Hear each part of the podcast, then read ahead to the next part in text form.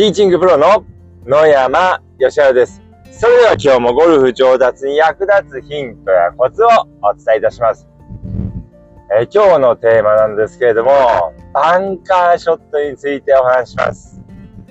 まあ、バンカーショットはですね、あまり得意ではないという方が多いかと思います。で、なぜあまり得意ではない方が多いかというと、やはりこう圧倒的にですね、練習するところが少ないということです。なかなか練習できないので、まあ苦手になってしまうっていうことがあります。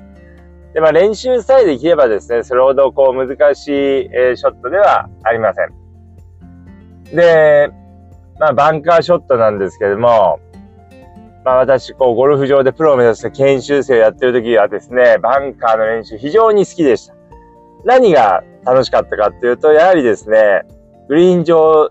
でですね、スピンがかかってボールが止まるのがですね、あれがもう非常にこう楽しくてですね、よく練習をしていました。で、まあ本当はですね、こうスピンどうのこうのよりもですね、ピンにどれだけ寄せられるかっていうことをですね、練習しなければいけないんですけども、私はどうもですね、スピンがこう、あれがもう楽しくてですね、えピンにどれだけ寄るかっていうことよりも、いかに強いスピンをかけられるかってことをですね、えー、やっていました。で、まあ、あのー、で、スピンを強くかけるためにはですね、やはり、えー、フェースを開いて、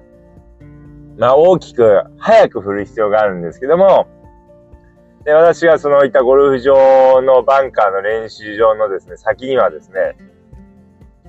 駐車場がありまして、えー、ホームランしてしまうと、その車に当たってしまうってことがありましたので、まあ、結構ですね、日中だと、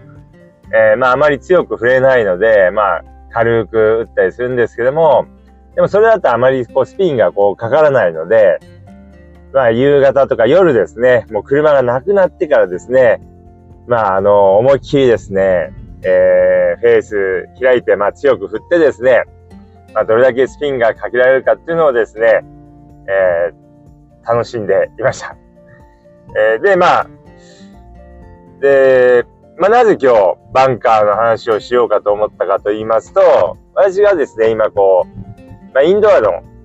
えー、スタジオでまあレッスンしているんですけども、そこにあのバンカーがですね、練習できる、えー、施設ができまして、まあ、そこでですね、来てくださる方にこうバンカーのレッスンをまあしているんですけども、で、まあ、インドアでバンカーの練習できるところって非常にこう珍しいかと思うんですけども、で、そこで練習していただく中でですね、まあ、どうしても砂をたくさん取りすぎてしまう方っていうのがこう非常にこう多いです。で、まあ砂をたくさん取りすぎてしまうとですね、まあ当然、えー、ボールがあまり飛びませんので、バンカーの外に脱出することができないので、あまりですね、砂をたくさん取りすぎないようにこうしていただくといいんですけども、で、まあ、あのー、そこの練習施設はですね、まあ、ちょっとこう、砂が柔らかいと言いますか、粒が非常にこう細かいので、まあ、ちょっとこう、砂をたくさん取りすぎてしまうっていうのもあるんですけども、まあ、なぜじゃあ砂をたくさん取りすぎてしまうかってことなんですけども、まずは、フェースをあまり開けていないってことですね。まあ、フェースがですね、閉じていますと、クラブヘッドが砂にこう潜りすぎてしまいます。まあ、フェース開いてないと、リーディングエッジが地面にこう、一番最初に当たりますので、クラブヘッドが潜りすぎてしまいます。まあ、ですけれども、フェースをこう開くとですね、まあ、リーディングエッジが地面からこう浮くような感じになりますので、一番最初にリーディングエッジが当たらないので、えー、クラブヘッドが潜りすぎないです。で、あとはですね、打ち方ですけれども、どうしてもバンカーというと顎があって、こう、土手があるので、高い球を打ちたくなってしまうので、どうしてもこう、高い球を打つために右に重心をかけてインパクトしやすくなります。で、そうするとですね、こう、砂を、まあ、ダフりすぎてしまう。それで、えー、砂をたくさん取りすぎてしまうというのがあります。まあ、むしろですね、バンカーは、まあ、上から下にこう、えー、クラブヘッドで地面を叩くぐらいのこう感じで振っていただいた方が砂をえー、たくさん取りづらいです。で、あと砂をたくさん取りすぎてしまう原因ですけども、まあ、ボールを左に置きすぎてしまうということです。ボールの位置は、えー、通常ですと、両足のセンターがいいです。で、まあ、センターに置くとですね、クリーンに当たってしまうようであればですね、まあ、ボール1個分ぐらい左に置いていただいてもいいです。で、あとは、えー、砂をととあの取りすぎてしまう原因ですけれども、フェースを返しすぎてしまうということですね。あの、特にインパクト付近でフェースを返してしまいますと、まあ、トゥー寄りがこう、前に出てきますので、クラブヘッドは砂に潜りすぎてしまいます。ですので、バンカーは、あまりフェースを返さないように振っていただくのがいいです。まあ、打ち終わった後にフェースが自分の方を向いているようにしていただくといいです。で、あのー、クラブヘッドがですね、砂にこう、まあ、触れるっていうか潜ったらですね、フェースの上に砂が乗りますけれども、その砂を落とさないようにフォロースルーを取るような感じで振っていただきますと、フェースが帰りすぎないので、えー、砂をたくさんこう取りすぎてしまうってことが、えー、なくなります。